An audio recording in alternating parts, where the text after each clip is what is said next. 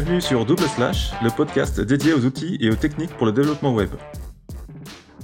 Bonjour à tous, bienvenue sur ce nouvel épisode de Double Slash. Euh, salut Alex, comment ça va? Salut Patrick, salut tout le monde. Eh ben, écoute, euh, super motivé euh, pour un nouvel épisode de news, comme d'hab, avec plein d'infos.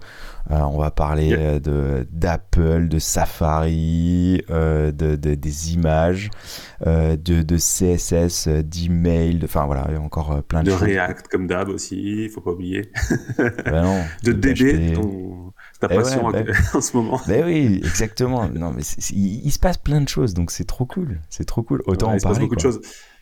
C'est clair. Euh, avant ça, on va remercier euh, Laurent, notre nouveau sponsor en fait pour le podcast. Donc on a quatre sponsors actuellement, donc c'est cool. Merci Un à grand tous merci. nos sponsors. Un Et grand merci euh, à Laurent. N'oubliez pas, si vous voulez soutenir le podcast, euh, voilà, euh, il y a la page sur le site euh, dédié, euh, enfin sur le site, il y a la page dédiée pour nous sponsoriser. Voilà, 1 euro, 2 euros, 5 euros, 10 euros, comme vous voulez, c'est libre. Et on vous remercie d'avance, ça nous aide beaucoup pour euh, les logiciels qu'on utilise pour enregistrer tout ça. Merci d'avance. Euh, c'est parti, on commence Allez, avec on euh. Safari. On attaque avec Safari. Euh, Après, euh, Bah, il y a eu la Safari. W. Oui, oui, pardon. Ouais, allez, vas-y. Il y a eu la double, il y a eu la WDC et donc euh, c'est la conférence développeur de chez Apple. Ils ont sorti plein de nouveaux outils et surtout euh, des nouvelles, euh, une nouvelle version de Safari avec évidemment tout l'outillage et toutes les, les nouvelles recommandations euh, et euh, on va dire toutes les API qu'ils ont aussi ouvert. Par contre, Mm. euh, ils nous ont sorti un- une nouvelle euh, plateforme pour faire de la push notification. Ouais, c'est ça, il y a une nouvelle console. Alors ouais, il y a eu la WWDC, donc avec plein d'annonces, euh, iPhone, machin, les lunettes, je sais plus que les Vision Pro, je crois que ça s'appelle. Ouais, sur le Encore un matériel. nouveau format. Euh, D'ailleurs, au passage, j'ai regardé vite fait, euh, les, les sites web euh, s'affichent euh, correctement dedans, a priori, puisqu'ils ont un système qui adapte. voilà. Donc, euh, si vous avez un site, il n'y a rien à faire pour l'afficher dans les Vision Pro. Euh, j'ai pas encore testé hein, les Vision Pro, toi non plus, j'imagine. vu Bah non, il n'y a pas grand monde. Y a- et puis il n'y a pas grand monde, c'est pas encore. Enfin, c'est pas. Ouais. À mon Ouais. avis, c'est pas pour tout de suite qu'on pourra tester. Non, c'est pas pour tout de suite, mais bon, c'est intéressant quand même. Euh, mais nous, on s'en fout de tout ça parce qu'en fait, ce qui nous intéresse, c'est le web. Mais on pourra Sans sans doute mettre du web là-dedans, quoi. Mais carrément. Euh, donc du coup, bah en fait, euh, Safari, ça bouge en ce moment, la version 17 qui arrive euh, avec Sonoma, je crois. Ouais, c'est ça sur macOS et puis iOS, je sais plus quelle version. Et du coup, bah Safari, ça bouge beaucoup et ils sont en train de se mettre à jour. En fait, ça c'est cool. Donc les PWA, tout ça, il y a tout ce qu'on attendait depuis pff, des années, tout ça. Mais quand que ça va arriver sur Safari? Les push notifications. Ah non, on n'a on n'a pas fini encore. euh, et tout ça. Et en fait, ça y est, enfin, euh, ce jour arrive. Ça y est. Et du coup, on a enfin les push notifications sur euh, Safari qui arrivent avec le standard classique euh, qu'on a déjà avec les autres navigateurs, en fait. Donc, En mode je rappelle, standard, euh, quoi. comment ça marche? Voilà. en fait, on demande l'autorisation à, à l'utilisateur qui va dire OK, je suis d'accord pour recevoir des notifications. Donc, ça appartient à un device et un browser. Ensuite, le serveur d'Apple, du coup, là, pour le pour, la, pour ce- cette histoire-là, en fait, il va nous renvoyer un token qu'on enregistre en base, etc. Et ensuite, quand on va envoyer des notifications, on utilise ce token qui cible cet utilisateur et voilà, et on envoie la notification. Mais tout ça, c'est cool. Donc ça, c'est ça se fait tout en code, mais il nous fallait quand même une console en fait pour euh, tester tout ça, tester les notifications. Donc ils ont sorti ça. Il y a une console qui permet de tester euh, tout ce qui est notification. Il y a une vidéo qui est avec. Euh, qui explique, il y a de- pas mal de logs, etc., euh, qui explique si ça arrive pas, pourquoi ça arrive pas. En fait, c'est assez détaillé. Euh, donc c'est cool parce qu'on a enfin des outils pour bah, développer des PWA. Et pour. mais pas alors, que d'ailleurs, pour- parce que ça marche pour tout, hein, les notifications. Mais... Ouais, après les notifications, c'est pas spécifiquement pour, pour les PWA, tu peux utiliser pour, Ouais. pour, pour le natif, tout ça. Par contre, c'est Mm. ça vient en concurrence un peu directe avec les, les providers type euh, OneSignal ou euh, Bah. enfin tout- toutes les, les Mm. personnes qui, les opérateurs qui vendaient en fait de la notification. Là, en fait, euh, Ouais. Apple rapatrie un petit peu ça chez, chez, chez eux, un peu à, à la mode de Firebase qui a été racheté par, par Google, où en fait ils avaient un système de notification en interne, et donc euh, là, en fait, Apple euh, rapatrie un peu euh, tout ça chez, chez eux, quoi. Ouais, bah en fait, ça dépend. En fait, c'est soit euh, clairement euh, OneSignal, c'est c'est vraiment pas mal. Euh, je l'ai implémenté déjà sur un site, c'est vraiment bien, c'est pratique et ça t'évite de mettre la main dans le cambouis. en plus, tu peux customiser tout ça, c'est bien. Après, pour les champs plus professionnels qui développent eux-mêmes le système de notification, bah, pas besoin de ça en fait. Voilà. Donc oui, ça vient en concurrence, oui et non, parce qu'en fait, j'imagine que c'est pas les mêmes cibles en fait, si tu veux. La console d'Apple, c'est plus pour les entreprises avec des développeurs qui vont développer vraiment le système de notification, alors que le One Signal, c'est pour le, gars qui installe les notifications sur son WordPress. Quoi, tu Un petit peu euh, sur un truc différent. Quoi. Donc, ouais. Euh, voilà, donc ça c'est pour les notifications. Et ensuite, il y a pas mal de nouveautés aussi dans le Safari 17. Donc, euh, alors, il y en a à bloc. En fait. parce que ouais, c'est le, le, moteur de, de Safari Ouais, mais qui est utilisé finalement que sur Safari. Donc, même si WebKit est open source, il hein, faut le rappeler quand même. Donc, si demain vous voulez faire un browser, vous pouvez l'utiliser. Donc, c'est pas mal. Euh, donc plein de nouveautés. Euh, donc euh, grosse nouveauté, c'est sur justement sur Sonoma, la prochaine version de macOS. on pourra avoir des web apps qu'on mettra dans le dock euh, un peu comme sur euh, Microsoft, il me semble. On peut faire ça, oui. des web apps dans le doc. Euh, donc voilà, ça c'est une grosse nouveauté. On pourra avoir voilà, créer sa web app, tout ça. Pour les entreprises, c'est pas mal. on pourra mettre, on a le nouveauté maintenant, on a dans les web views. Tu sais, dans les web views, quand par exemple tu es dans une application type type Facebook ou Instagram, tu as un site qui s'ouvre. Bah maintenant, tu pourras mettre à tout home screen. Tu as, le bouton pour ajouter la web app sur le l'écran d'accueil directement dans la WebView qui n'était pas disponible avant, donc c'est pas mal. Euh, il y a un nouveau tag euh, modèle qui permet d'implémenter en fait des, trucs 3D. Euh, en fait, c'est une nouvelle balise qu'ils ont créée, voilà, pour mettre des des éléments 3D dedans. Alors après, je suis pas spécialisé à la 3D, donc je peux pas aller plus loin que ça. Mais voilà, ça ressemble un petit peu à ce qu'on a sur la balise image. c'est la figure. ouais, ah, oui. non, c'est pas figure c'est Picture avec, euh, euh, Picture, ouais, où, où tu as des sources en fait et en fonction de ce que le navigateur prend en charge en fait, et ben il va, bah, il va, lui afficher le, un format de fichier différent et compatible. Donc euh, et c'est pareil en vidéo aussi, on peut faire du, du, ouais. ou voilà, en, du, en, audio aussi. Ouais, en fait voilà, il choisit le bon format. Il y a WebXR en fait qui est un nouveau format basé sur WebGL pour faire des expériences immersives, toujours en 3D. Donc voilà, ils sont à fond sur la 3D, surtout avec les nouvelles lunettes là. ouais, je pense. bah oui. voilà. Donc ça, c'est encore un truc pour les spécialistes de 3D. Alors il y a JPEG. Alors nouveau format d'image qui est pris en charge, c'est JPEG XL. Alors ça, on en parlera juste après parce que c'est assez drôle. C'est un peu polémique ça. C'est un, peu, un peu polémique parce que du coup, je suis tombé sur un autre truc euh, dessus. Alors on en parlera juste après. Donc ouais, JPEG XL qui est un format open source euh, qui est un super rapport qualité poids. Euh, c'est pas mal. Il y a le format d'image aussi qui est euh, alors HEIC, je sais pas comment on peut le dire, euh, donc qui est un format utilisé spécifiquement dans iOS pour tout ce qui est photo, tout ça. Donc ça c'est vraiment propre au voilà.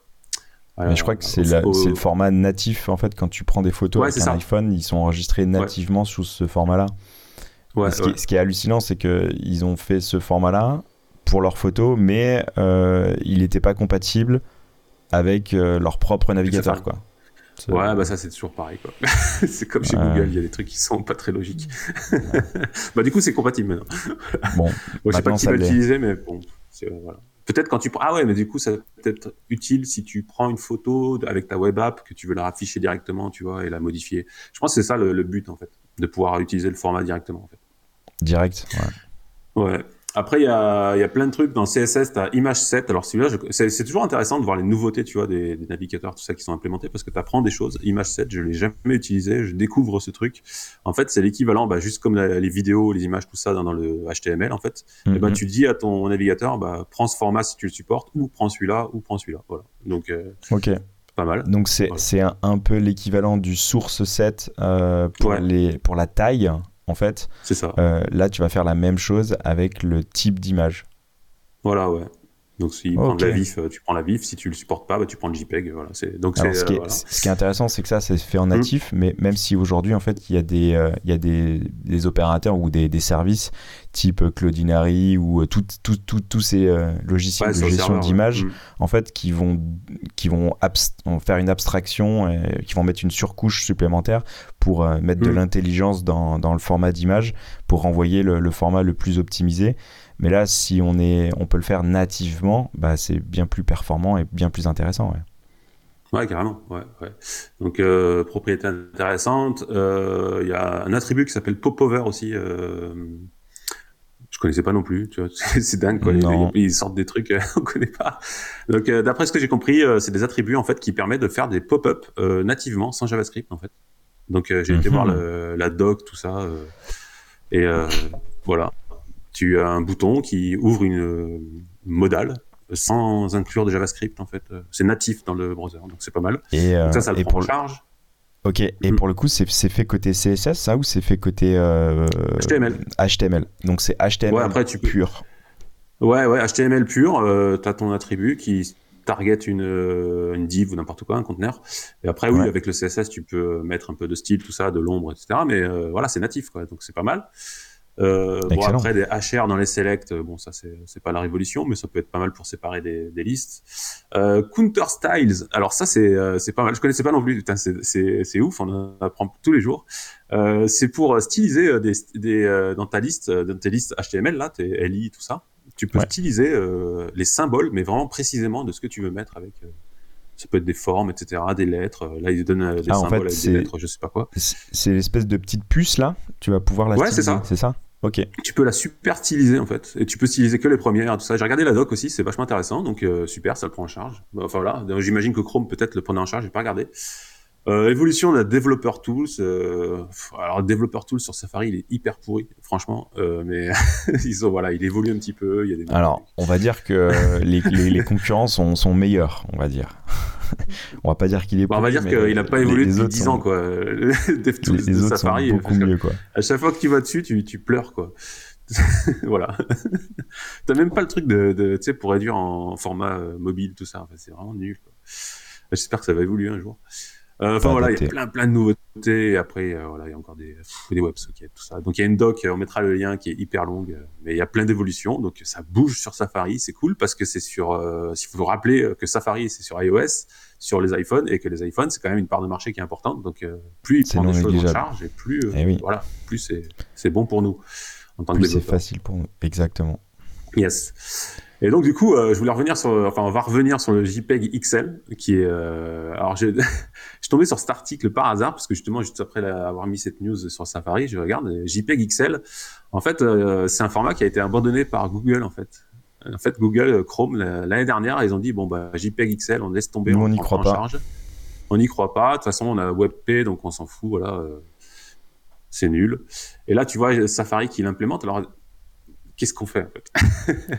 Est-ce Ouais. qu'on le Voilà. qu'on n'est pas retourné de- dans, la, dans la vieille guéguerre en mode ouais mais moi c'est un format que j'ai inventé donc euh, je voudrais imposer mon standard et euh, des choses comme ça je, je sais pas mais euh, Bah, XL, il est, il est open source, amène, il est ouvert, donc, euh, ouais donc il est bien. Mais du coup, tu te retrouves avec un navigateur qui l'implémente et pas un autre, avec Chrome qui est quand même majoritaire. Enfin, en tout cas, ça dépend des pays, mais ici, en tout cas en France, il est majoritaire. Donc tu sais pas, est-ce que tu le prends en charge JPEG XL ou, est-ce que, ou ça vaut le coup ou pas? Est-ce que ça varie Pff, Voilà. Donc on arrive, ouais, comme tu dis, à la guéguerre de, de l'époque, mais en même temps, c'est bien parce qu'il faut bouger le truc parce que sinon Chrome domine le marché et fait un petit peu le, enfin décide un Bah, peu c'est tout. c'est lui le diapason mais en même temps c'est déjà un peu le diapason quand même c'est que c'est quand même lui Ouais, mais moi, ça me fait plaisir de voir. Euh, bah, Firefox a un peu du mal, tu vois. euh, les outsiders euh, tenir le truc Voilà. tu vois Safari Ouais, qui compte quand même aujourd'hui, puisque voilà, iPhone, tout ça, donc bon. Donc s'il arrive Ouais. à réimposer un peu des standards, tout ça. euh, Après, euh, si, si, si, si les gars ils, ils se font la guéguerre, tu vois, euh, je pense que les grands gagnants dans, dans tout ça, c'est justement les opérateurs euh, ou les services qui proposent de faire Mm. de la transformation d'image à la volée, parce qu'ils disent non, mais nous on s'en fout, on vous donne, on, on lui donne, on donne la- à la personne la m- Mm. meilleur format possible, donc c'est eux qui vont gagner quoi, c'est sûr.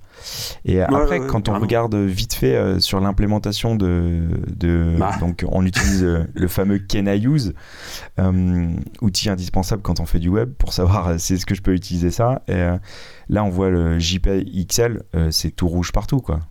Donc Bah ouais, il y a que Safari 17 qui le prend, donc on sait pas. Voilà, Donc, clairement, Est-ce que ça vaut le coup de se brancher dessus, quoi? Non, enfin moi je, personnellement je pense pas. Après euh, je, suis, je suis bien plus in- intéressé par euh, le WebP soit, mais aussi le format AVIF qui est Ouais. qui est un petit qui est quand même bien plus à implémenter. Même si Edge, je sais pas pourquoi Edge ne le prend pas en compte parce que Edge c'est un moteur, c'est le même moteur que Chrome quoi. Donc Chromium ouais donc étonnant. Ouais, je sais pas pourquoi que Edge est en rouge. C'est bon, c'est Chromium. Après, c'est la base. Après, ils implémentent les choses. Hein. C'est pas non plus voilà, chacun implémente les choses qu'il veut. Il y a la base, le Chromium, et puis. Mais ouais, étonnamment, c'est pas implémenté. J'aurais préféré qu'ils fassent ça plutôt que leur euh, IA à la con. Là. pardon.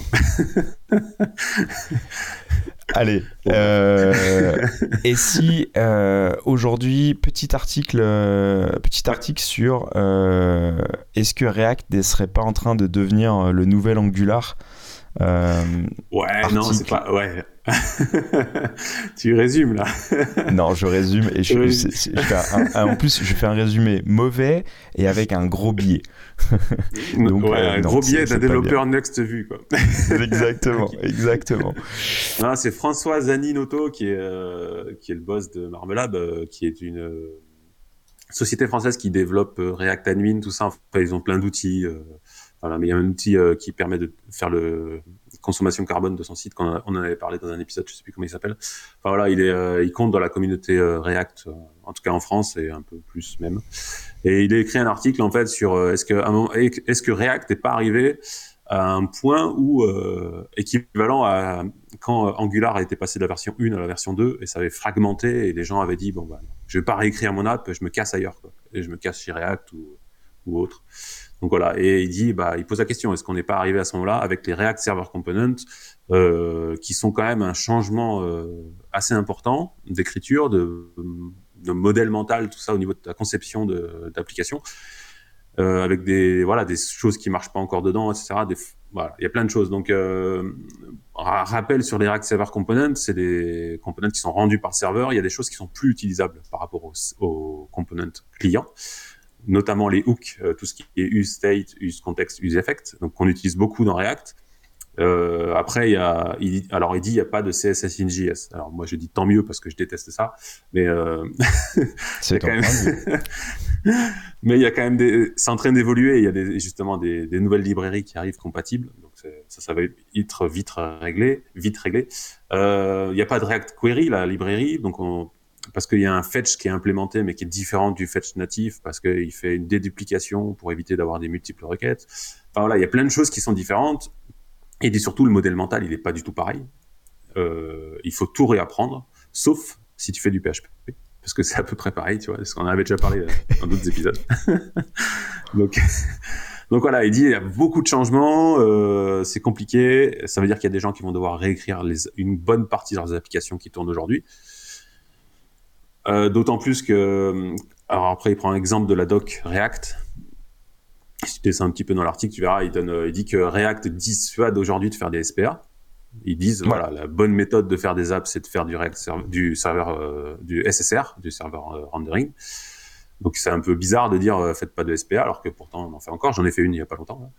Euh, ils forcent la main aussi ils surtout. ont poussé le truc euh, pendant des années. Ils ont ils ont poussé le truc et puis là ils disent non mais maintenant faut arrêter. Euh... En fait, plus de SPA quoi. C'est moi ce que je vois c'est qu'en fait ils forcent la main un peu quand même. Enfin, c'est ça, c'est exactement ça. Ils tordent le cou, quoi, en mode euh, allez, non, non, vas-y, fais ça maintenant. On te dit comment faire. Et voilà, fais comme ça. Fait, si tu veux, l'hydratation, l'hydratation, c'est l'ennemi numéro un aujourd'hui euh, au niveau du, du web. Euh, mm. et donc, euh, le fait de faire des SPA, bah, ça fait forcément de l'hydratation.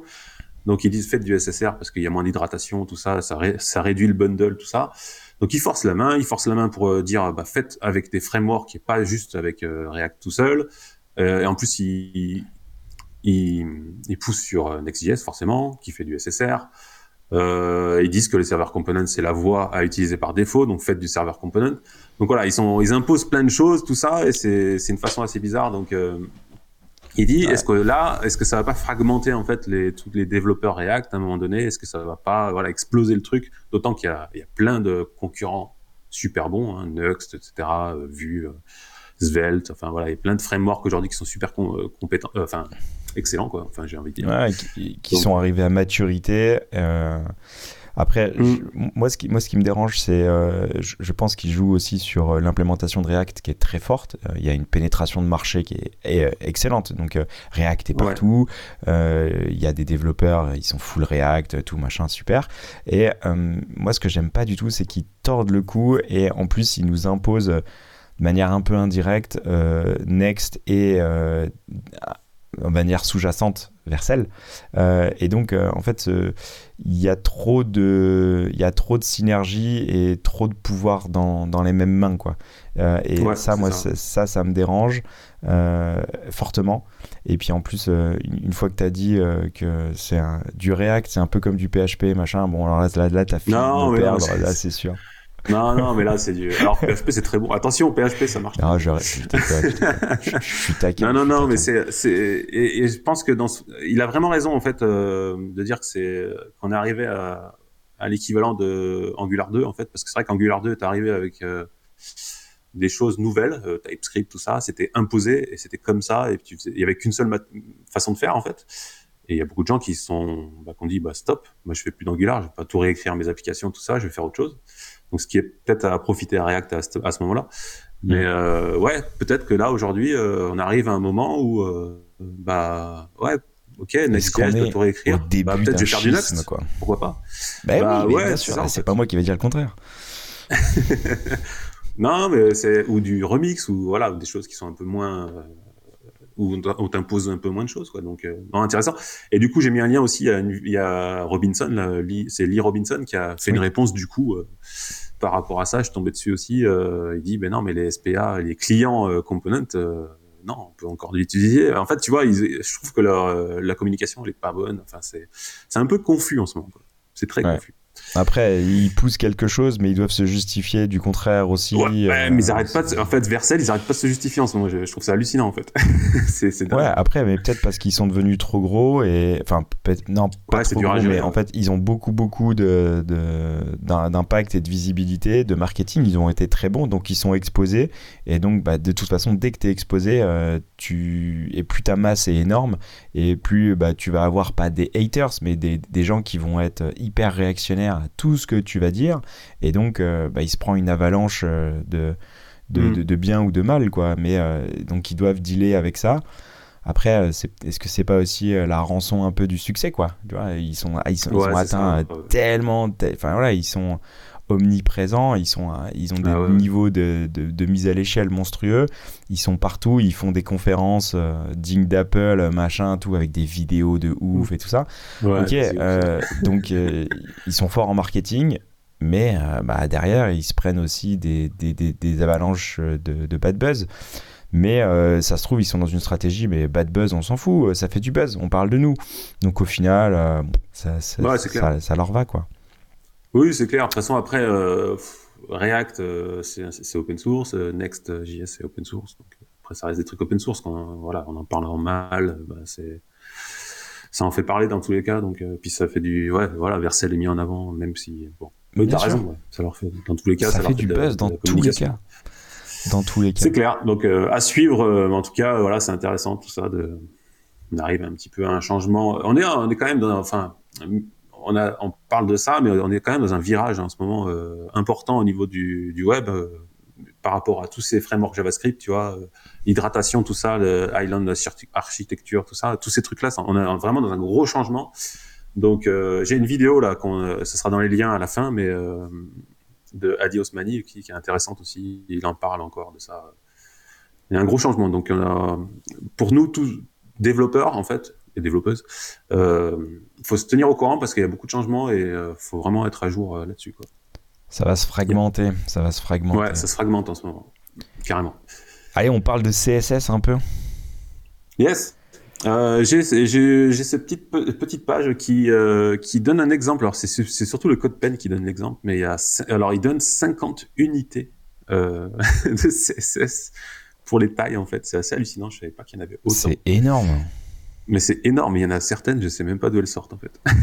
et, euh, ça. Et, et, comment on fait pour, euh, pour euh, s'y retrouver avec ça? Est-ce que tous ont vraiment une utilité ou, ou c'est un peu bonne question. Parfois, ouais, et puis après le, le support, euh, parce que ok. après, il, a, euh, il, a, séparé, tu vois, les conteneurs, les viewports, les, voilà, les RM, on les connaît, mais tu vois le RLH, RIC, c'est quoi ça? Ça sort d'où? Ouais, le RIC. Je je sais pas du tout. Euh, ouais. Le Rickroll. aucune, euh, aucune idée. Et euh, après, ce qui peut être intéressant, c'est de, de, de, voir euh, peut-être que justement, on a une unité qui nous permet en fait d'avoir un, un, niveau de granulométrie un petit peu plus poussé et de pouvoir gérer ouais. en fait beaucoup plus le, le, CSS et ou des, des lignes ou et en, mais de manière native. Et souvent, on va faire des calculs ou des choses comme ça, et au final, peut-être qu'on n'a pas besoin. Il, nous suffirait en fait d'utiliser la, bonne unité, quoi. Ouais, c'est ça, mais c'est intéressant parce qu'en fait, du coup, ça te permet de voir quelles unités existent et éventuellement d'aller voir la doc, à quoi ça correspond, est-ce que c'est pris en charge ou pas avec Canause. Donc, c'est toujours intéressant de regarder ça. Je vous recommande de regarder. Euh, moi, une propriété qui me plaît en ce moment, c'est la Dynamic Viewport. Euh, tu sais, c'est pour les mobiles, c'est super important. Euh, la, la, hauteur du viewport, en fait, une, elle, elle, existe en dynamique maintenant. C'est la DVH, si je ne me trompe pas. Euh, ok. Ouais, c'est ça. là pour le coup, je, je ben, pas dessus. Eh ben alors, en fait, c'est, euh, elle devient dynamique. Tu sais, dans ton iPhone, quand tu ouais. ton ta barre, elle disparaît, elle apparaît. Ça change oui. en fait sur la, la, hauteur de ton viewport. Et eh ben avec la DVH, en fait, ça se met à jour en fait. Donc si tu as un, okay. un, menu par exemple qui doit prendre la hauteur du viewport, et ben en fonction de s'il y a la barre ou pas, en fait, il s'adapte. Ah, Donc ça, c'est une propriété qui est vachement intéressante quand vous faites des, des trucs sur mobile. Ah, excellent, excellent. Ouais. ouais euh, intéressant. À, à, à creuser euh, si, euh, si, Ouais, intéressant ça. Ok. Bah, c'est là, elle est pris en charge en plus, donc euh, faut, faut pas hésiter à l'utiliser. Ça marche. Yep. Euh, ok. Ah, small... C'était un, un, lien à toi, ouais. Ouais, small, small CSS. Euh, je sais pas si euh, s'il y a des gens qui sont qui se sont penchés sur le sur le CSS, mais en tout cas, il y a Stéphanie euh, Eccles qui a beaucoup écrit sur euh, sur du CSS, qui a fait beaucoup d'articles sur la, la, démocratisation et on va dire simplifié. Et euh, là, elle revient mmh. avec euh, une en fait des des petits snippets hyper, on va dire très très très simples à, à, à utiliser et euh, c'est assez intéressant, facile à lire. Même si euh, ouais. j'avoue de, de, ouais. de, plus en plus, euh, je, je, trouve que le tirer-tirer nom de la variable et après pour appeler la valeur de cette variable mm. dans mon CSS, je vais faire var entre parenthèses tirer-tirer le nom de la variable. Je trouve pas ça super facile à lire. Ouais. Je sais pas, tu, tu, tu, oh. tu, valides toi Ouais, ou... alors parce que. Euh, bah en fait c'est parce que l'exemple euh, c'est parce que dans l'exemple elle met la variable euh, directement euh, à côté, mais euh, dans l'idéal tu mets tu mets tes variables dans un dans une sorte de fichier où tu mets toutes tes variables, tes couleurs, enfin, c'est oui. souvent utilisé pour les couleurs tout ça, et tu mets à jour en fait. Du coup tu accèdes à, et, et, en fait en modifiant juste ce fichier tu vas modifier tout ton code CSS. Ouais ouais non mais de, en fait ça, quoi, donc, ouais ouais je, mais je, oui c'est pas, pas, super lisible mais c'est vachement ouais. pratique par contre. Ah non, mais là, là, là par contre, je, je, valide totalement l'utilisation. Par ah contre, ouais. Euh, moi, je trouve que la lecture de, euh, de, tu vois, de var entre parenthèses, tirer, tirer, machin, mm. si je dois mettre en parallèle avec euh, du SAS ou, tu vois, le dollar, machin, ah, le dollar, et eh ben, en, en fait, c'est je, je, trouve que la lecture est, est pas pas aussi euh, pas aussi facile. Ah ouais, c'est clair. Mais euh, mais voilà. Après pour, ouais, pour les pire, personnes... et, surtout il y a pire quand tu mets des pardon quand tu mets des préfixes euh, comme sur WordPress par exemple où ils ont où ils génèrent ouais, des, des variables CSS avec le theme.json et là tu as plein de préfixes double ça fait tirer tirer vp tirer machin bidule t'as des trucs à rallonge alors là je te dis pas Mais là, pour pas faire de collision. Là, c'est là c'est compliqué quoi. Euh, Panda. Et ils sont pas, pas n'empêche. Euh, je, je... Non, pardon, oui, je reviens juste euh, deux secondes sur. Dis-moi. sur Small CSS, euh, ils sont assez top parce que tu vois le premier, euh, je voulais juste dire, le premier, tu vois, là, il y a quand même un système euh, qui est compatible mobile sans utiliser de de media queries. Parce que si tu resize le, les trois items là, et eh ben en fait, tu verras que ça se met à la suite. Totalement à jour. sans, sans media query. Donc c'est pas mal. Hein, Mais de toute façon, euh, top, le, le, gros avantage des, des, des, grids, justement, c'est que tu, on va dire, tu, de, manière euh, mm. de manière totalement implicite, tu viens en fait euh, faire ta, ta, ta, version mobile. Si, si tu utilises les bonnes propriétés, ton, il est, ton, ton, ton ouais. site devient totalement responsive. Mais il faut bien gérer les grids, quoi. Ouais, carrément. Et pour le coup, euh, allez voir Small CSS justement. Elle, mm. vous explique bien. Des bonnes propriétés.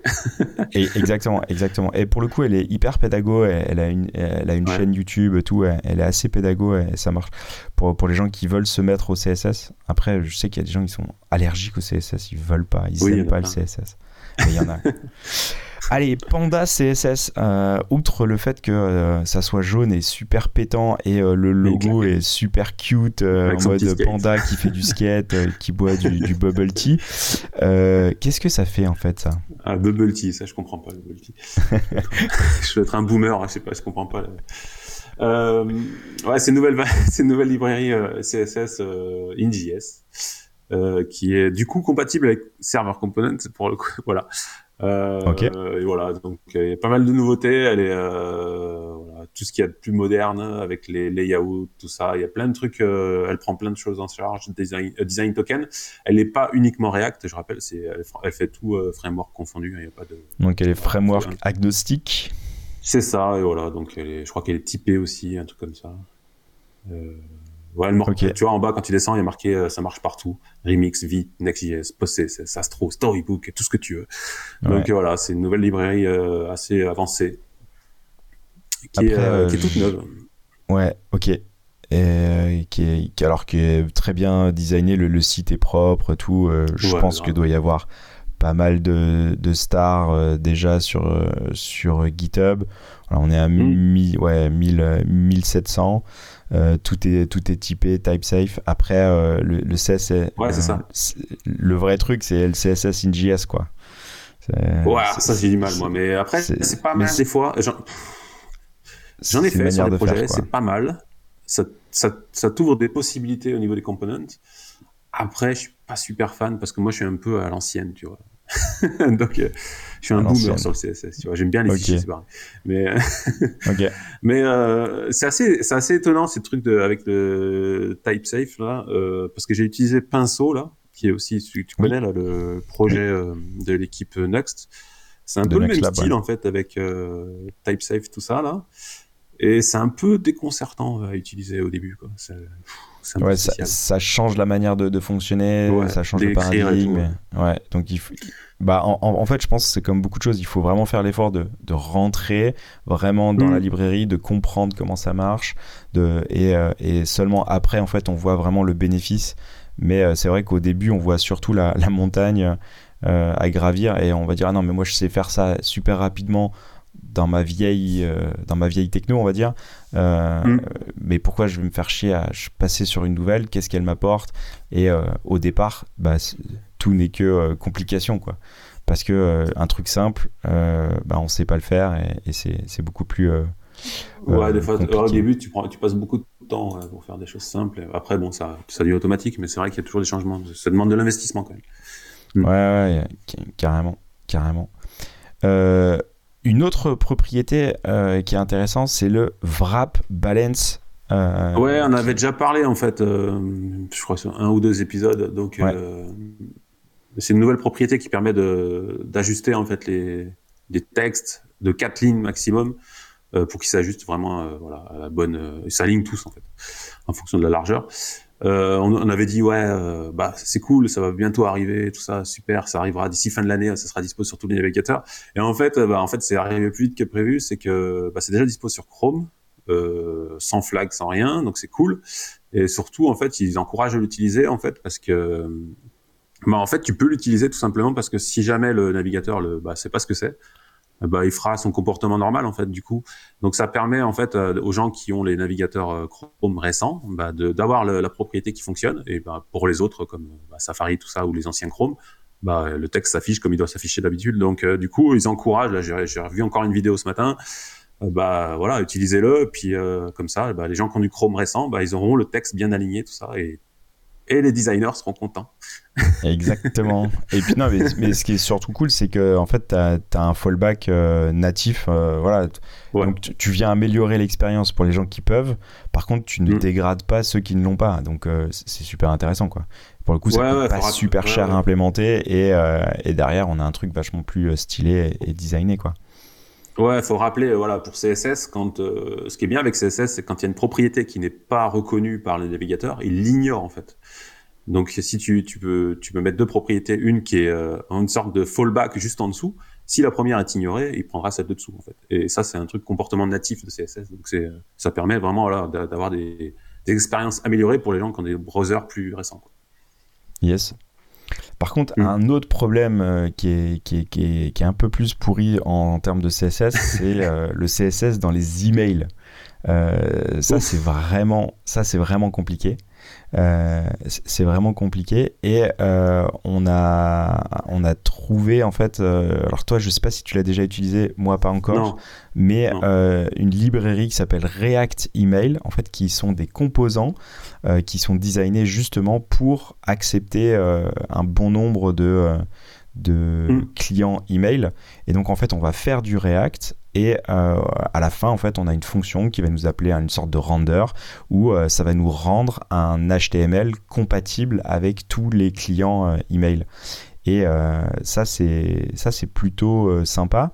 Ça va un petit peu en frontal avec un, autre framework qui avait été à l'époque poussé par Mailjet, qui est MGML, c'est ça? MGML, ouais. MGML qui permet bah, tu as des components en fait qui marchent un peu comme React, bah, c'est du React d'ailleurs, je crois, euh, qui te rendent en fait, euh, bah, au lieu que tu écrives, euh, parce que alors, alors ceux qui ne sont, qui n'ont jamais fait d'email, de templating d'email, euh, vont halluciner. Euh, les templates d'email, ça se fait des tables. Alors, les, je sais que les, développeurs qui sont jeunes, tout ça, qui développent depuis deux ans, tout ça, ils, ils, c'est quoi les tables? Bah, En fait, à l'époque, euh, il y a une quinzaine, vingtaine d'années, les sites web se faisaient avec des tables euh, des TD, tout ça, pour pouvoir aligner les cellules, tout ça, puisque ça voilà, CSS n'était pas super avancé et tout ça. Sauf que ça a évolué, le web, euh, nous on fait aujourd'hui le web, on a des grids et tout ça, c'est top, hein, on a du super CSS et tout. Sauf que les emails, ça n'a pas évolué, on est toujours sur les tables. Donc voilà, donc c'est l'enfer en fait de faire des templates euh, d'emails. Et donc, il y a MJML qui te permet de ne pas faire de table, tout ça. Juste, tu fais des, voilà, as des balises, tu mets du texte dedans, tout ça, et lui, il va te générer tout ce qui va derrière, le table, tout ça. Et ben là, c'est à peu près la même chose, React euh, Email. Euh, tu vas écrire ton, tes codes avec tes balises React, enfin tes components, et lui, derrière, il va te générer euh, tout le code qui correspond avec les tables imbriqués, tout ça, machin, qui sont un enfer pour tous les développeurs et développeuses. Ouais, voilà. clairement. clairement. Et, ah ouais, donc... c'est un enfer. Ouais, pour, pour le coup, c'est vraiment la merde. Après, il y, a, ah y a plein de services qui te, qui te donnent accessible à des.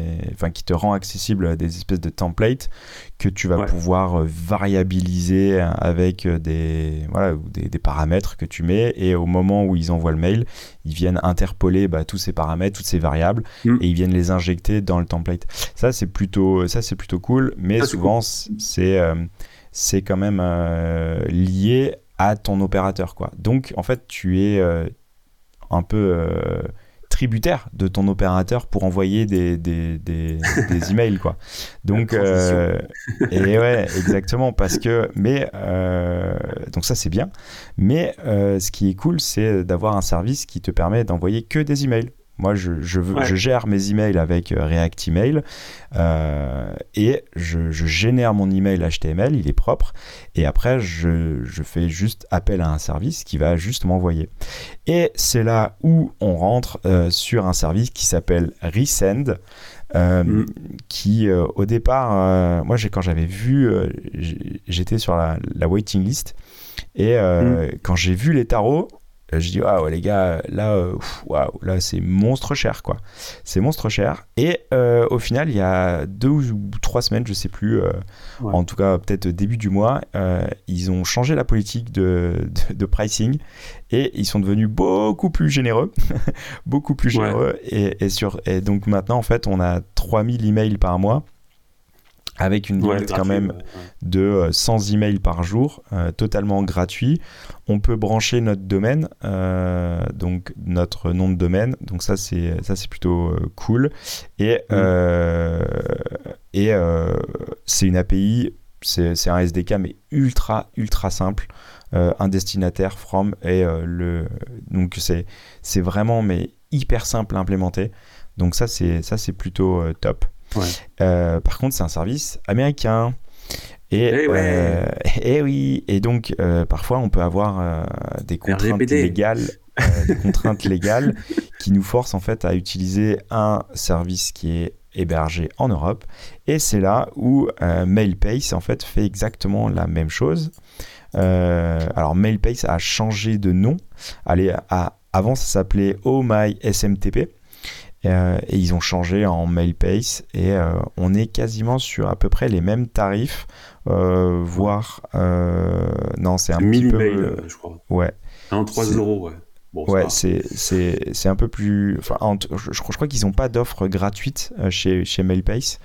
Euh, non. Mais euh, dans, dans l'idée, c'est des tarifs quand même assez. Euh, c'est raisonnable. Hein. 3 euros c'est pas cher. par mois. Voilà, c'est pas cher. T'as 1000 emails, ouais, as 1000 emails, une limited domaine. Je veux dire, c'est quand même. Ça va, quoi. Et, et de tout pareil avec une, une librairie qui est assez directe en, en, termes de SDK où on a toutes les, tous les langages possibles pour justement pouvoir envoyer nos emails bien propres comme on veut et euh, surtout le service ne fait que envoyer l'email quoi. Il est pas euh, c'est pas lui qui va gérer les, mm. euh, les la base d'email, c'est pas un CRM, c'est pas un automation, il n'y a pas de, de templating, c'est uniquement la fonctionnalité envoi d'email, c'est le facteur quoi, vraiment pur pur facteur. Le facteur, c'est la poste. bah ouais, carrément.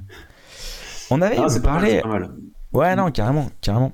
On bascule sur, sur Netlify. Il y a quelques euh, temps, euh, ils avaient fermé un truc qui s'appelait euh, Netlify Graph, qui en fait était une agrégation de, de, données via GraphQL de différents services. Derrière, ils ont fait mhm. l'acquisition de, de Gatsby avec leur hub et tout ça. Et en fait, la question c'est qu'est-ce qu'ils vont faire tout ça? Qu'est-ce qu'ils vont faire tout ça? Et ah, la question, elle était vite répondue. Hein. J'ai envie bah de dire. Ah évidemment. évidemment. Et donc maintenant, en fait, ils nous reviennent avec un Netlify Connect. Et euh, maintenant, ça prend un petit peu plus de sens. Ouais. Ouais, ouais, ouais. Bah, ouais, ils avaient racheté euh, Gatsby Incorporation. Enfin, la société, hein, pas le projet. Pas le framework, ouais, ouais. Euh, et Ouais, par le framework, il reste open source, le framework, même si euh, voilà, ils ont toujours des gens qui travaillent dessus.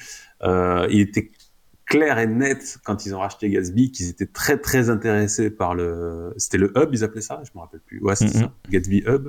Ouais. Il me semble. C'était clair et net qu'ils étaient, c'était ce qu'ils voulaient en fait. Ils ont racheté pour ça et d'ailleurs, euh, et ils ont et exactement, euh, voilà, quelques temps après, bah, ils nous sortent un Netlify Connect qui est l'équivalent en fait, ou même la même chose, on va dire. Ils ont peut-être restylisé, rebrandé tout ça, mais peut-être pas changé grand chose. Et euh, voilà, c'est le même système, donc euh, qui est un système excellent. Moi, je trouve ça génial, euh, qui est toujours accessible que par pour les entreprises pour l'instant, mais c'est pour brancher voilà différents différents services. C'est une sorte de comment dire, comment, bah, c'est un hub en fait. Tu branches un WordPress, tu, branches un Shopify, tu branches un Stripe, n'importe. Après, toi, tu as une seule API où tu vas taper dedans. Donc voilà, ça te c'est une sorte d'API gateway euh, qui vient en fait centraliser toutes, euh, tes données et euh, ce qui simplifie en fait le, le, travail du développeur front. Il n'a pas à, mm. créer 20 000 clients pour différentes sources. Lui, tout est fédéré et tout est centralisé sur, sur ce, cette, ce, cette API gateway. Donc mm. intéressant. Euh, un autre truc aussi que j'ai utilisé euh, aujourd'hui, euh, j'ai découvert ça mais sur le tard, mais j'ai découvert que en fait c'était en place depuis super longtemps ah.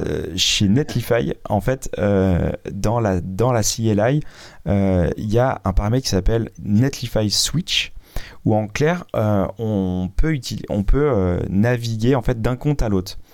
Parce que si on n'est pas en compte pro, en fait, bah, on se doit en fait de, se déconnecter et de se reconnecter via, euh, par exemple, si votre client il a un compte Netlify et vous vous devez accéder à ce compte-là, bah, vous avez un compte perso, donc vous vous déloguer, vous reloguer et tout. C'est un petit peu euh, contraignant. Et en fait, avec euh, cette, cette fonctionnalité, on peut switcher d'un compte à l'autre. Et quand on est dev et qu'on a plusieurs comptes à gérer, plusieurs comptes clients à gérer, mais en fait, c'est super pratique. Alors, je sais pas si ah bah toi, tu connaissais ça, mais moi, j'ai découvert ça il, y a pas longtemps. Et je me mais non, mais ça, c'est super, quoi. Parce que, justement, bah, on peut switcher d'un compte à l'autre. Et, mais c'est super confortable. Et pour le coup, c'est implémenté depuis quasiment deux ans, quoi. Mais euh, je, ah bah le mec, le mec, ça fait deux ans qu'il se fait chier à se déloguer, à se reloguer. Exactement. Je suis mauvais. Je suis mauvais. Non, non, mais des fois, tu vois, les, les choses que tu, enfin, tu vois pas, euh, c'est et puis tu, voilà, tu la découvres un jour, deux ans après. Exactement. non, c'est hyper pratique. Ouais. Bah, t'as forcément. Euh, bah ouais, quand t'es dev, en fait, t'as différents, t'as, as des clients qui utilisent différents comptes. Rien que pour nous, tu vois, on a, on a un compte double slash pour le site, on a après des comptes euh, perso, tout ça, donc pour switcher d'un compte à l'autre, parce qu'à chaque fois, ils sont, les sites sont linkés et puis pour déployer tout ça, donc euh, t'es obligé de changer de compte. Donc euh, ouais, c'est hyper pratique. Quoi. Donc euh, pour ceux qui connaissaient pas, vraiment. c'est vraiment vraiment sympa. Euh, si vous êtes utilisateur de Netlify avec du, plusieurs comptes, c'est indispensable. Plusieurs comptes gratuits. Bien sûr. euh, allez, on passe euh, sur euh, de euh, la DB. Alors, on, euh, alors, on va dire non, c'est pas ma passion, mais en fait, il, se trouve que depuis l'épisode le, sur, sur les DB, en fait, euh, je me suis rendu compte que souvent on utilisait mal les DB. Voilà, pour faire super court. Si vous n'avez pas écouté cet épisode, allez voir l'épisode euh, sur euh, les bases de données. Et à, la fin de cet épisode, justement, on parlait de, toute cette nouvelle génération de, DB où euh, chacun en fait va pousser un petit peu son, paradigme. Il se trouve que Edge DB passe en version 3 majeure, donc c'est une version quand même majeure. Euh, mm. Pour faire un, très très euh, vite, euh, un, résumé très très très très rapide de qu'est-ce qui est EdgeDB, le, le, le, gros concept en fait c'est au lieu d'avoir des tables ou tout ça, on va avoir des types. Et en fait, on va écrire notre schéma de la même manière, mais donc les développeurs TypeScript vont s'y retrouver quasiment instantanément. Et en fait, on va créer euh, des, des, connexions avec euh, très euh, graph. Donc, les personnes qui font du GraphQL vont aussi s'y retrouver directement. Mm. par contre, bah, comme toute nouvelle DB, ça va changer le, le, la, la, la, manière de faire. Donc, il, faut, il y a une phase d'apprentissage et de on va dire, de vraiment d'onboarding qui est, qui, est, qui est, intéressant. Par contre, pour les développeurs qui viennent du, du, JS, euh, c'est quand même euh, assez facile à lire et on, on, y est proche, quoi. On y, on, y est très très proche. Donc, euh, ça vient faire abstraction de, de, de plein de choses. voilà, on va pouvoir faire des joins quasiment nativement en fait dans la manière dont on va appeler les données. Euh, ça va automatiquement faire euh, les joins pour nous avec toute l'optimisation qu'il y a derrière. On va pouvoir faire euh, facilement aussi l'agrégation de données. Enfin voilà, c'est assez intéressant. évidemment, c'est monstre performant intéressant. voilà, je, pense que juste par curiosité, il faut, on peut, on peut y aller. Toujours le même concept.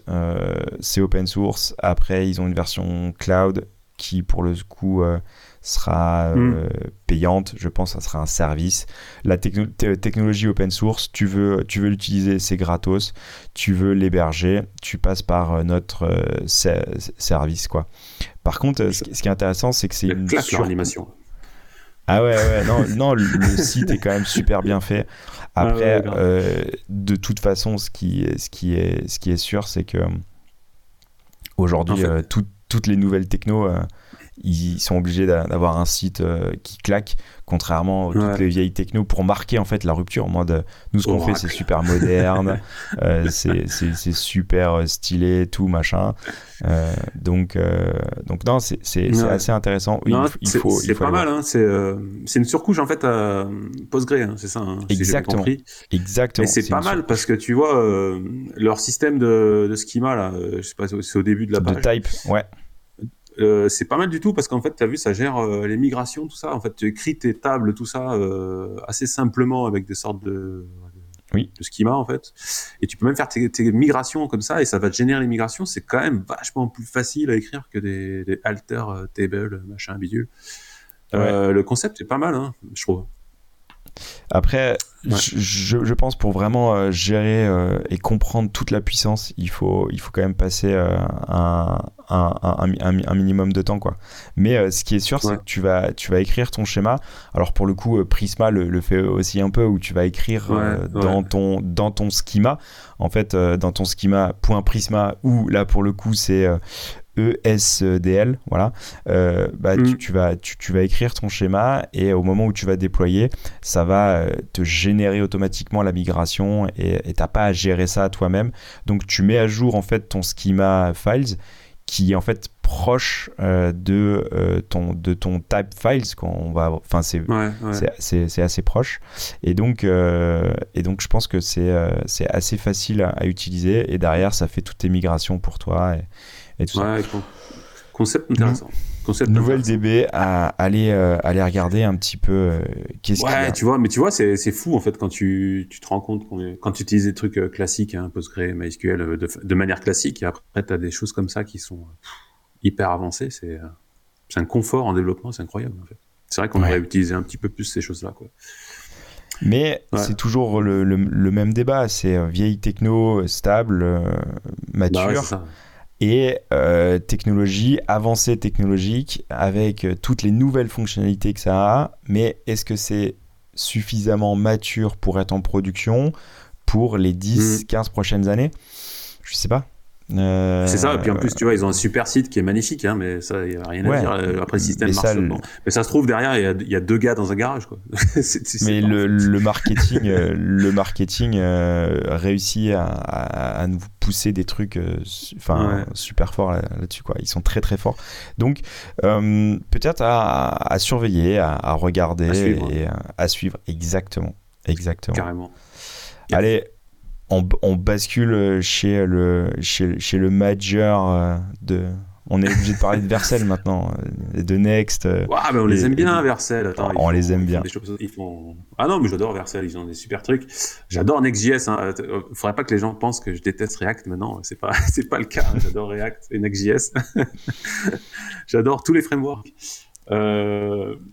Ouais, non, c'est un starter en fait qui existait déjà en fait pour les abonnements, subscription payment, euh, qui a été mis à jour en fait avec euh, Next version 13 app, donc version app avec les serveurs components, tout ça. Donc non seulement c'est intéressant parce que tu peux l'utiliser pour euh, bah, pour faire des trucs comme ça, mais surtout tu peux regarder le code aussi pour voir comment ça a été fait, pour voir comment il a implémenté les serveurs components, tout ça. Donc c'est toujours intéressant d'avoir vraiment un projet réel pour bah, progresser dans sa façon de coder. Donc respecter le code et pourquoi pas utiliser le. En simple lecture, euh, déjà ça, ça, suffit quoi. En simple lecture. Ouais, simple lecture. Mais euh, tu vois, après, euh, c'est assez facile. Tu l'installes sur Vercel, tu as Supabase, etc. Et tu peux faire un système avec Stripe. Et tu peux faire un système d'abonnement assez simplement. C'est une plateforme qui te permet, permet, de générer ça. Donc c'est pas mal. Pas mal. Et pour, pour le coup, le, le, template est, est, open source. Tu peux le forker et l'utiliser directement. Ouais, ouais. Ouais, bah après, c'est ce genre de choses qui sont euh, supportées par Vercel, tu vois, parce que c'est important d'avoir des exemples euh, de vrais projets, tout ça. Ouais, bien sûr. Ok. Et euh, Vercel nous sort un, un SDK plug, enfin un, ouais, un SDK hyper rapide et facile à implémenter pour aller récupérer toutes les, les IA. Ouais, c'est ça. Alors, j'ai pas super suivi, j'ai vu passer ça parce que je suis et euh, ouais, ils ont sorti un SDK AI. Alors ils ont, euh, il y a même un un playground qui existe pour tester les différentes euh, IA, euh, voir celles qui répondent euh, différentes. Enfin, c'est le play.versel.ai. Voilà, il y a 20 20 intelligences artificielles que tu peux via un prompt interroger. Ça. Ouais, non, c'est vraiment pour tester. Hein. Tu testes, tu discutes et tu changes de voilà différents modèles. Donc c'est euh, voilà, c'est euh, ils investissent à fond sur l'IA et donc c'est un SDK qui permet de faire des services euh, qui interrogent voilà des IA. voilà, c'est un truc qui permet de faire ça plus rapidement. Ouais, et, après ce que je vois, c'est qu'ils sont en train de faire comme ils ont déjà fait sur, sur la, la, DB là. Hmm. Où en fait ils, font des espèces de facilitateurs pour, euh, pour brancher les services. Et comme ça euh, l'utilisateur qui est chez Vercel n'a pas besoin en fait de, de, créer son service directement chez le provider. Euh, mm. il donne un, connecteur et en fait ils deviennent vraiment une plateforme où tout est centralisé et il facilite la vie du, du développeur quoi. Après moi ce que... Ouais. Ouais, le, le, truc sous-jacent que je vois avec l'IA, et là pour le coup c'est vraiment pure tech et technologiquement parlant, ça vient mm. euh, aussi pousser euh, le rendu par stream. Donc en fait, au lieu euh, d'avoir une, une, un payload qui nous est rendu définitif et la connexion est terminée, c'est fini, tu m'as posé une question, je te renvoie de l'info, terminé. Là en fait, vu que l'IA en fait est de, manière génératrice ou enfin, elle va générer en fait une un, payload, mais à la, au fur et à mesure. Euh, et ben en fait ils vont streamer ces informations. Ce qui veut dire que la connexion va, va, rester ouverte et en fait on va envoyer des payloads au fur et à mesure. Et donc ça mm. technologiquement euh, c'est pas du tout la, la, même approche en fait. Parce que c'est pas euh, envoi demande réponse. C'est demande et réponse progressive et au fur et à mesure. Et les, les IA vu que fonctionne avec, euh, avec un système comme ça, euh, bah, tous les frameworks en fait viennent euh, implémenter, mais beaucoup plus rapidement, ce système de, de stream. C'est-à-dire on, on, on, envoie de la réponse au fur et à mesure. Et euh, une fois que la réponse est terminée, ben, la connexion là pour le coup est terminée. Euh, et, ce système-là, est donc technologiquement qui était un peu en expérimental depuis pas mal de temps, d'un seul coup en fait, euh, tous les providers, donc les Next, les Nux, les, les Svelte, machin, se viennent en fait implémenter ce système-là dans leur, dans leur techno pour pouvoir justement supporter euh, l'IA quoi. Donc euh, donc on a voilà, c'est pas uniquement euh, sur l'utilisation de l'IA pure, mais la technologie sous-jacente qui est, qui est aussi hyper intéressante. Ouais, ouais, bah, de toute façon, oui, tous les frameworks maintenant, notamment Next, supportent le streaming, tout ça, le rendu streaming. Et après, là, ça, dans l'exemple qu'il donne, c'est un peu une sorte de socket IO, un truc comme ça.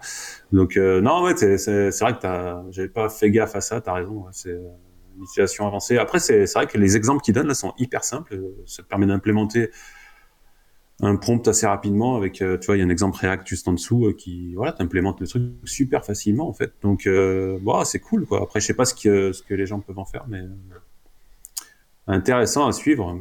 Ouais. À suivre. Mais voilà. Exactement. À suivre. ouais. Euh on fait. Euh, alors, je ne sais pas si vous utilisez déjà, euh, enfin, toi, Patrick, ou euh, les auditeurs, mais utilise Zod, qui est une, librairie qui nous permet en fait de valider tous les types. mais bien, mm. bien plus. Et là, en fait, on peut, on va pouvoir en fait valider les types dans les dans les variables d'environnement. C'est ça? Ouais, c'est ça, c'est un exemple en fait. C'est un gars qui, je trouve ça intéressant. Donc, euh, c'est un gars qui donne un exemple en fait de comment, euh, tu sais, le, ton fichier. Alors, soit ça peut être un point env, soit ça peut être des variables d'environnement qui arrivent sur Netlify euh, que tu as rentré dans la console, ou comme ça, ou dans en CLI. Et en fait, ça te permet de valider en fait que bah, tes variables d'environnement sont toutes là, toutes complètes et dans le bon format en fait. Donc, il donne l'exemple de comment tu peux faire une validation de tes variables d'environnement dans ton code. Voilà. ok. Euh, assez intéressant. ça va être déclenché quand? C'est, au moment du build ou c'est au moment de la. C'est, quand que tu vas faire cette, euh, cette validation alors, lui, alors ça dépend en fait. Si, si ton app, c'est, euh, si une app Node qui tourne sur un serveur, ça va être bah, quand elle va tourner. Ou soit, c'est soit si c'est une app que, que tu pré-rends. Enfin, ça dépend. En fait, ça va soit au moment du build en fait où il va charger les variables d'environnement et du coup il va builder soit c'est un serveur et au moment où il va tourner quoi. Donc euh, c'est au moment où c'est appelé quoi. Voilà, au moment où c'est appelé, où tu utilises les variables d'environnement, bah il va dire hop, t'as oublié cette variable mon gars. Parce que c'est vrai que enfin, des fois sur des sur des projets en fait. Bien sûr. Tu peux avoir 20 euh, variables d'environnement en fait en, fonction de tu utilises la recherche machin tout ça et si, si tu l'oublies en fait euh, ça marche pas et tu comprends pas pourquoi en fait et là en fait avec un système comme ça bah, il va te dire mais non t'as oublié cette variable mon gars très intéressant très intéressant et euh, ouais je, je, pense que ça amène vachement plus de, de, de, de, stabilité de confort de sécurité Euh, en fait, c'est ouais, tu viens. Moi, je vois ça un peu comme euh, une, sorte de test pour les variables d'environnement, quoi. Est-ce qu'on est sûr bah d'avoir toutes les variables d'environnement? Après, ouais, intéressant, très très très très intéressant. yes. On avait... Attends, t'en oublié, hein, je crois. Ok, j'ai oublié, j'ai oublié quelque chose. Oh, stack. Et ok, et qu'est-ce que c'est que ça? Qu'est-ce que c'est? Eh ben, en fait, c'est un. Alors, pour les utilisateurs de Mac principalement, hein, euh, parce que Linux, forcément, t'as pas de problème pour utiliser Docker. Euh, un... Alors, Docker Desktop sur Mac, euh, si vous l'utilisez, moi je l'utilise. Euh, c'est bon, c'est assez gourmand, c'est lent des fois à lancer tout ça. Tu utilises toi Docker, Docker, Desktop, ouais, ouais. Voilà. Donc tu vois, quand tu le lances des fois, il met un petit moment avant de démarrer. Tu vois. Oui. Donc, même si, on va dire, sur les deux dernières années, ils ont, ils ont fait quand même beaucoup d'efforts. Euh, ah oui, grave, c'est clair. C'est beaucoup amélioré. Avant, c'était vraiment catastrophique. Maintenant, c'est un petit peu mieux. Euh, par contre, ce que je comprends, c'est que ce logiciel vient exploser les perfs. C'est ça? Ouais, c'est un remplaçant de Docker Desktop, donc euh, utiliser ça pour les, tout ce qui est conteneur Docker, tout ça. Et d'après, alors c'est, on peut, je l'ai installé, je l'ai pas installé encore, je l'ai téléchargé, mais je l'ai pas installé. Et quand tu descends dans la, en bas de la page, tu as les, les comparaisons avec Docker Desktop qui sont assez hallucinantes. Euh, euh, startup, en fait, il donne hors stack c'est 2 secondes, alors que Docker Desktop, c'est 15 secondes. Euh, CPU usage, usage c'est euh, 0,1% de hors stack, alors Docker Desktop, c'est 25% de CPU. C'est juste hallucinant. C'est juste ce qui me fait halluciner aussi, c'est le memory, en fait. Memory, c'est Docker Desktop, c'est 8 gigas. Et hors stack, c'est 687 mégas. Donc, c'est hallucinant. Et après, quand tu rajoutes toutes tes, euh, toutes tes, euh, toutes tes images qui viennent en, plus, ah ouais, euh, là, des gigas et des gigas. Ça, ça fait beaucoup, beaucoup, beaucoup de, de, de choses. Ouais. Voilà, donc une bonne alternative à Docker Desktop pour utiliser Docker sur un Mac à tester. Moi, je l'ai pas testé perso. Je vais le tester certainement très prochainement parce que des fois, je manque un peu de RAM. Donc voilà. Moi, je, moi je, vais je vais tester direct tout de suite et euh, je, vais, je, vais voir comment ça marche et, euh, et on fera un retour euh, une fois qu'on aura un petit peu plus de maturité sur l'utilisation de cet outil. Ouais, ouais. Ah. Allez, on parle de PHP 8. Yes, allez, des news en vrac. PHP 8.3 qui pointe son nez, donc là ils sont en alpha, donc je sais pas quand ils ont prévu de sortir la version finale, mais ça va assez rapidement en général. Donc voilà, il y a plein de 23 novembre, c'est annoncé. Ah bah oui, voilà, je sais pas lire. c'est marqué en gros. bah 23 novembre, c'est à peu près là, je crois que c'était l'année dernière, le 8.2 était sorti à peu près à la même date, donc euh, il me semble. Euh, donc voilà, plein de nouveautés. Donc PHP euh, qui devient, qui évolue vraiment très très très très bien depuis la version 7, mais alors 8 c'est encore mieux. Ils ont implémenté plein de choses qui sont vraiment top et le langage s'améliore vraiment. enfin, pour moi, ça devient vraiment un vrai langage de programmation, ce qui n'était pas à la base. Et euh, voilà, il y a plein de choses qui, sont rajoutées. C'est dur. Non, non, mais faut, non, mais faut dire la vérité. PHP n'était pas un langage de programmation à la base. C'était un programme, euh, c'était un interpréteur pour faire des pages web. Enfin voilà, c'était pas du tout euh, destiné à faire ce qu'on en fait aujourd'hui.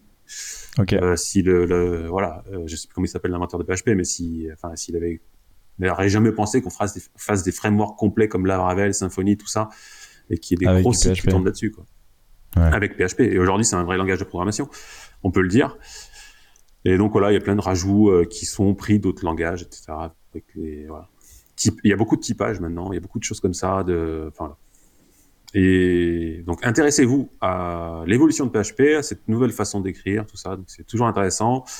Euh, évidemment, attention de savoir sur quelle, quelle, version de PHP vous travaillez. Quand vous avez un, si vous êtes sur un projet euh, vérifier la version du serveur avant d'implémenter des nouvelles choses, parce que ça va péter en fait le, juste le, projet en fait quand il sera en production. Voilà. Yes. Ok, à suivre. Yes. À suivre. Allez, on passe euh, sur, euh, sur des news peut-être un petit peu plus en vrac. native PHP, c'est quoi ça? Ouais. Alors c'est un truc que j'ai découvert ça il y a pas longtemps. J'ai demandé à Laravel Jutsu exactement euh, hier soir. pour, euh, Excellent. en fait, c'est un, un pack, c'est un, un, package Laravel qui va permettre de faire des, euh, tu vois, Tori là, qui, on fait des applications de Tori. Ouais. Euh, pour le desktop, voilà, c'est du Rust, je crois, Tori. euh, bah, en fait, c'est un peu le même système. Ça va pouvoir faire des, des, applications natives de desktop avec PHP qui tourne derrière et on aura accès aux, euh, aux API euh, voilà, de l'ordinateur, etc., les notifications, tout ça. Donc voilà, c'est pas encore sorti. Ça arrive à surveiller parce que ça peut être intéressant pour faire des applications desktop professionnelles en faisant tourner PHP derrière, tout ça. Ok. Voilà. À suivre. Ça marche. Euh, Lara, donc pareil dans le même délire de la conférence Laravel, euh, Laravel, il y a la Lara, c'est quoi? Conf? Ou non c'est LaraCon, ouais, Laracon. US, LaraCon. Laracon, ouais, c'est un peu. Qui, est le 20, qui est le 20 juillet, et donc euh, Caleb Pordio, qui est le créateur de, rappelle-moi, AlpineJS. AlpineJS, voilà, j'ai un trou euh, bah, du coup qui travaille aussi sur Livewire euh, et donc il annonce la version 3 euh, pour le 20 juillet. Donc intéressant, Livewire, quand... donc le dernier épisode on parlait de Laravel, ouais. avec euh, Laravel Jutsu. On en a parlé de la Livewire qui permet d'implémenter du JavaScript, d'avoir une, une, une, application SPA en quelque sorte euh, sans écrire trop de JavaScript. Et donc la version 3 arrive en Livewire.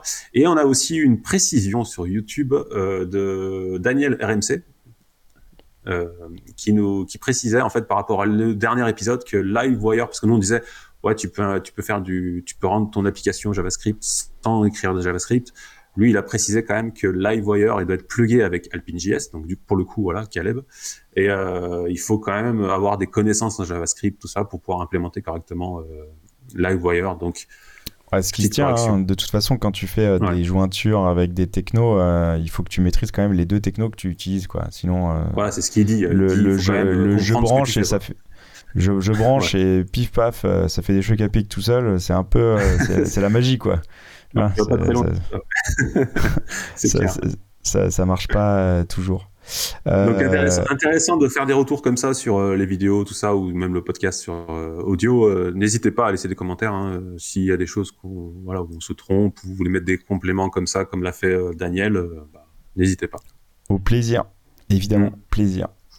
Euh, est-ce qu'on n'est pas en train de euh, réduire la, le, chemin entre le design et le développeur avec cette nouvelle euh, extension où c'est le dev mode en fait de chez euh, Figma?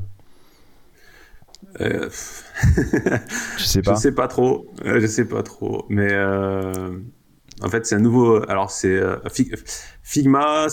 Ils ont sorti un nouveau mode dev qui est hyper intéressant et je l'ai là, je viens de l'installer sur mon Figma, euh, qui te permet dans une maquette euh, de passer en mode dev et de pouvoir euh, enfin avoir une meilleure vision en fait des éléments, des dimensions, etc.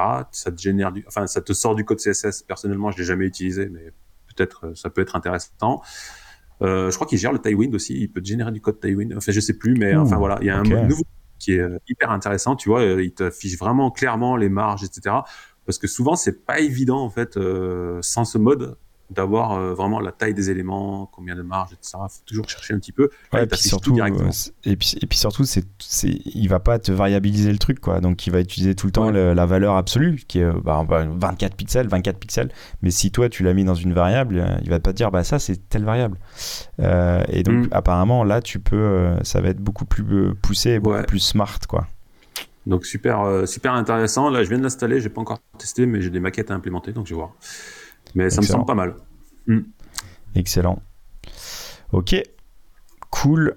Euh, très très rapidement, Nuxt qui passe en version 3.6, euh, toujours dans, dans, cette même euh, continuité d'améliorer la performance, de passer toujours obligé d'en parler sur un petit peu plus, exactement, un petit peu plus de performance, d'un meilleur contrôle de granulométrie sur les animations, si on veut passer des, des animations entre sur le dans les navigations de pages, euh, mm. surtout si on utilise des, des, librairies type GSAP ou Motion ou tout ça, on a, on a plus de, plus de, de contrôle. Euh, ils viennent aussi augmenter le, le typage.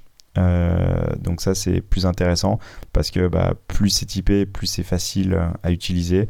Euh, merci l'autocomplétion et, et, tout ça. Et euh, pareil, d'autant plus de, de, templates et d'outils pour les, les créateurs de modules. Et donc, ça, c'est sympa toujours à utiliser. Ouais. Moi, ce que j'ai remarqué surtout, c'est le, fully static server components. Donc, euh, pas mal. C'est la, la, disponibilité des server components sur euh, un site statique, comme euh, le site du podcast, où il va séparer en fait les éléments sur le rendu statique. Donc, à tester. Pour vraiment les encapsuler, quoi. Ouais. Donc, j'avais commencé à tester. Comme tu as vu sur, sur GitHub, j'avais commencé à tester un petit server component. Et je suis très curieux de tester cette nouvelle version.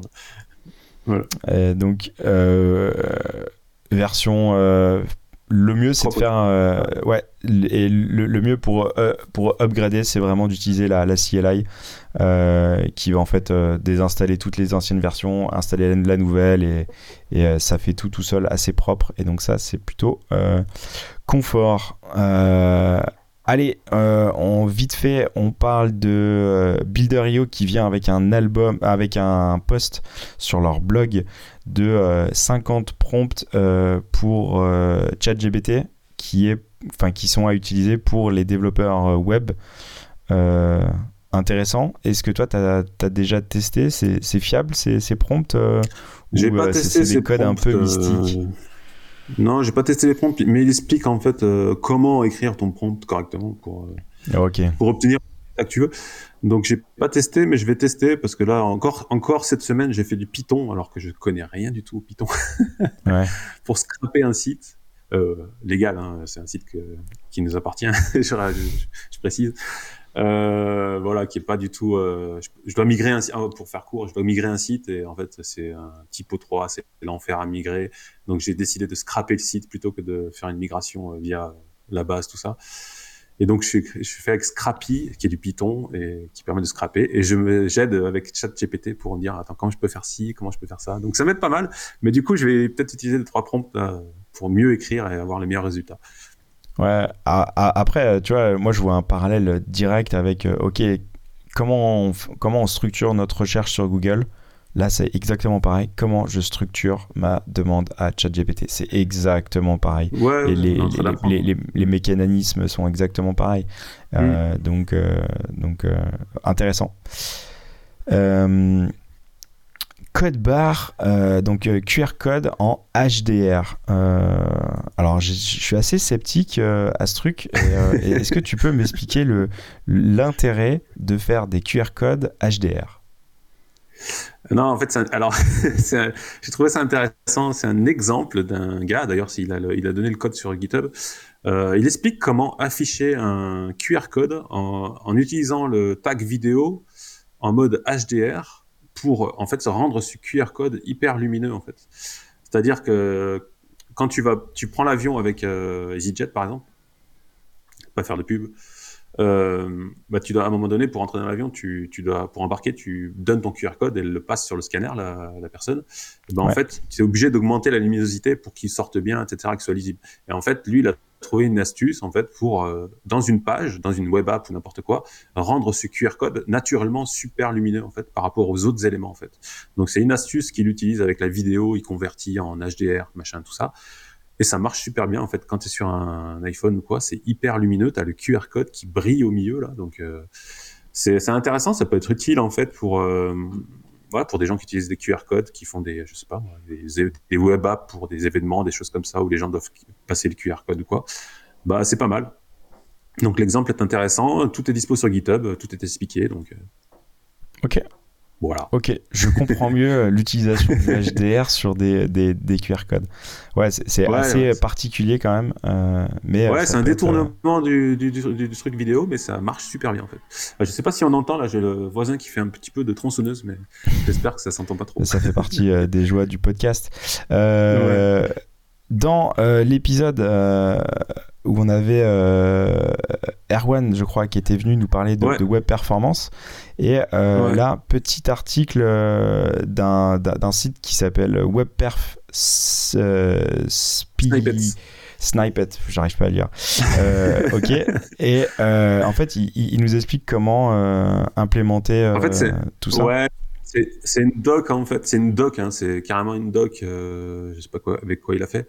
Qui donne plein de snippets en fait pour utiliser l'API WebPerf en fait dans ton navigateur et analyser en fait les éléments qui voilà les LCP et tout ça en fait. Donc il y a vraiment tout tout plein de code pour utiliser l'API de WebPerf pour mesurer en fait des éléments euh, spécifiques, tout ça, euh, qui peuvent prendre du temps, etc. Et trouver les éléments qui vont te ralentir ta page, tout ça.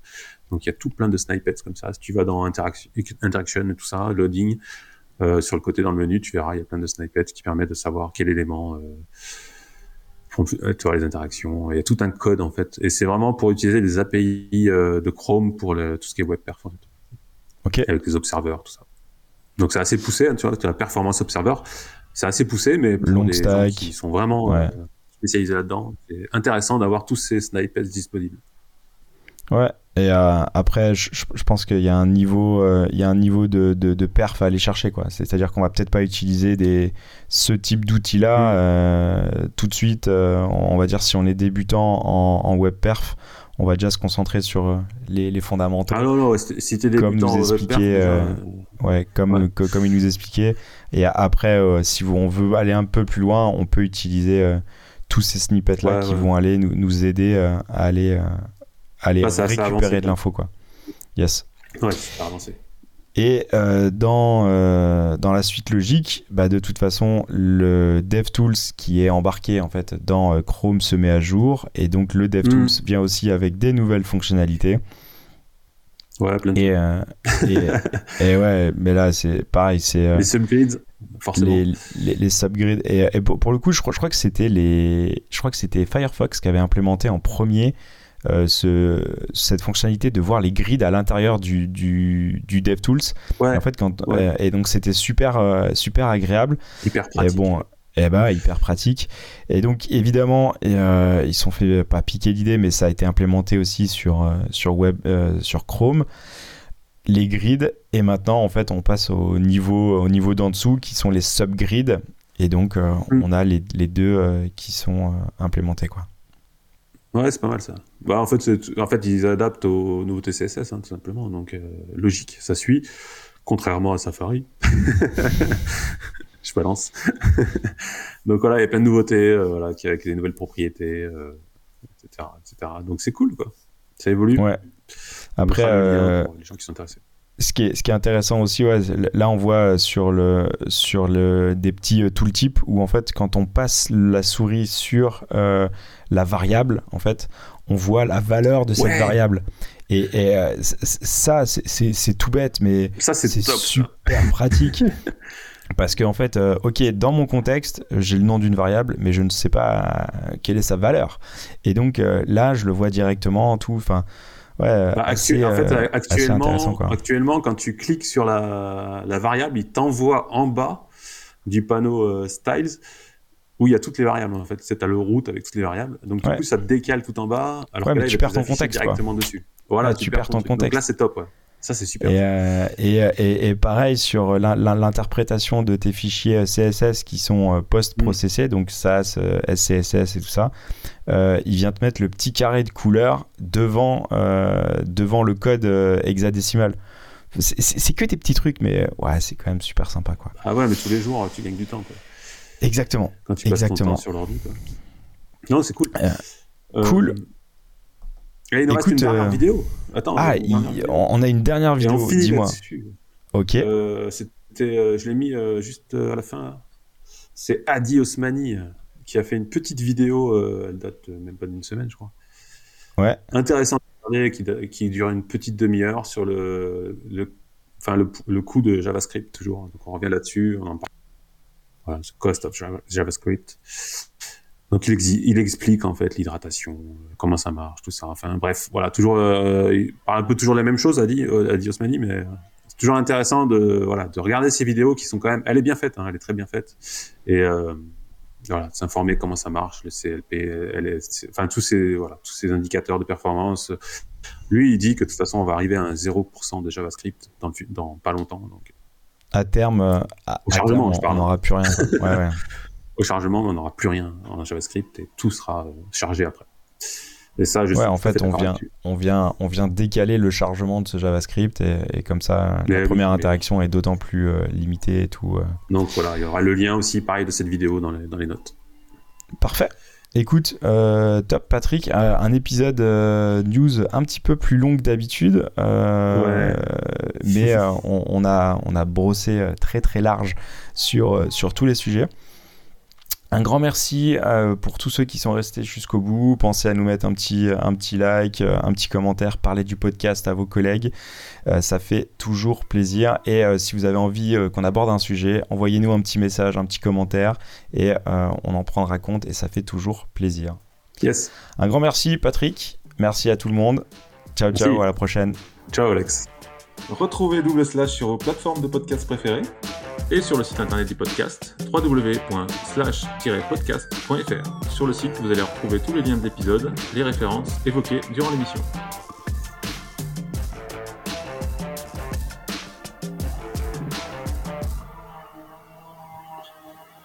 C'est qui le connard qui fait de la tronçonneuse?